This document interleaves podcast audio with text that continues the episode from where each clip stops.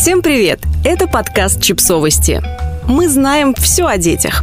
Накормить тодлера – миссия невыполнима? В блоге писательницы и мамы Шерон Мейзел вышел пост-инструкция для тех, чьи попытки накормить тодлера чаще всего оборачиваются провалом. Женщина предлагает несколько правил, которые помогут внести систематичность в питание и расширить хлебно-макаронный рацион ребенка. Первое. Ешьте по расписанию. Речь не только о больших приемах пищи, но и о снеках. Не позволяйте ребенку кусочничать. Второе. Вы составляете меню обеда, а не ваш тодлер. При этом можно дать ему выбор из нескольких приемлемых вариантов. Третье. Всю еду важно есть на высоком стуле или сидя за столом.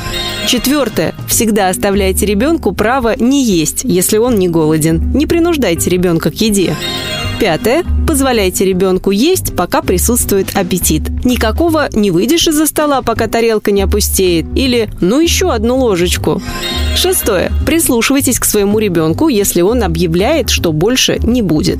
Мой ребенок кусочничает целый день. В комментариях нашлись проблемы почти по каждому пункту. Ох, это не про нас. Мой ребенок перекусывает снеками целый день, и я не знаю, как остановить это. Если не дать то, что просит, дочь будет рыдать без остановки. Авторка оригинального поста советует женщине все же установить лимиты. Это сейчас кажется, что ребенок будет рыдать часами, но если ограничить время еды, принимать чувства девочки и жалеть ее, но все равно проговаривать ограничения, со временем она поймет, пишет Шерон.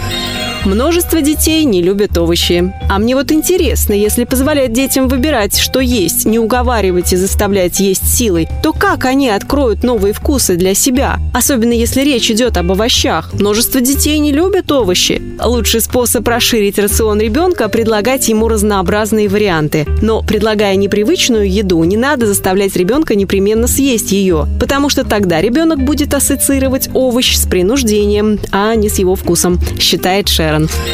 Я не могу кормить ребенка в высоком стуле. Если большая часть правил понятна, насчет высокого стула комментаторы сомневаются. Я не могу кормить ребенка в высоком стуле, потому что все еще восстанавливаюсь после кесарево сечения и не могу поднимать дочь. Шерон отвечает, кормление в стуле необходимо с точки зрения безопасности, потому что в сидячем положении у ребенка меньше шансов подавиться. В отличие, например, от ребенка, который свободно ходит по комнате между ложками с едой.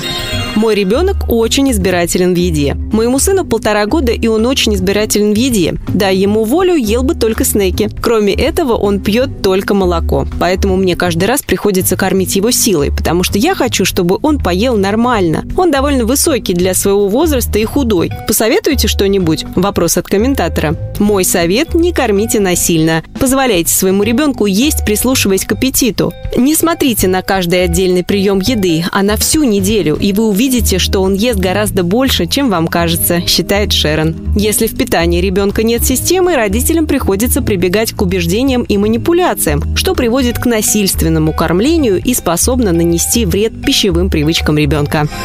Подписывайтесь на подкаст, ставьте лайки и оставляйте комментарии. Ссылки на источники в описании к подкасту. До встречи!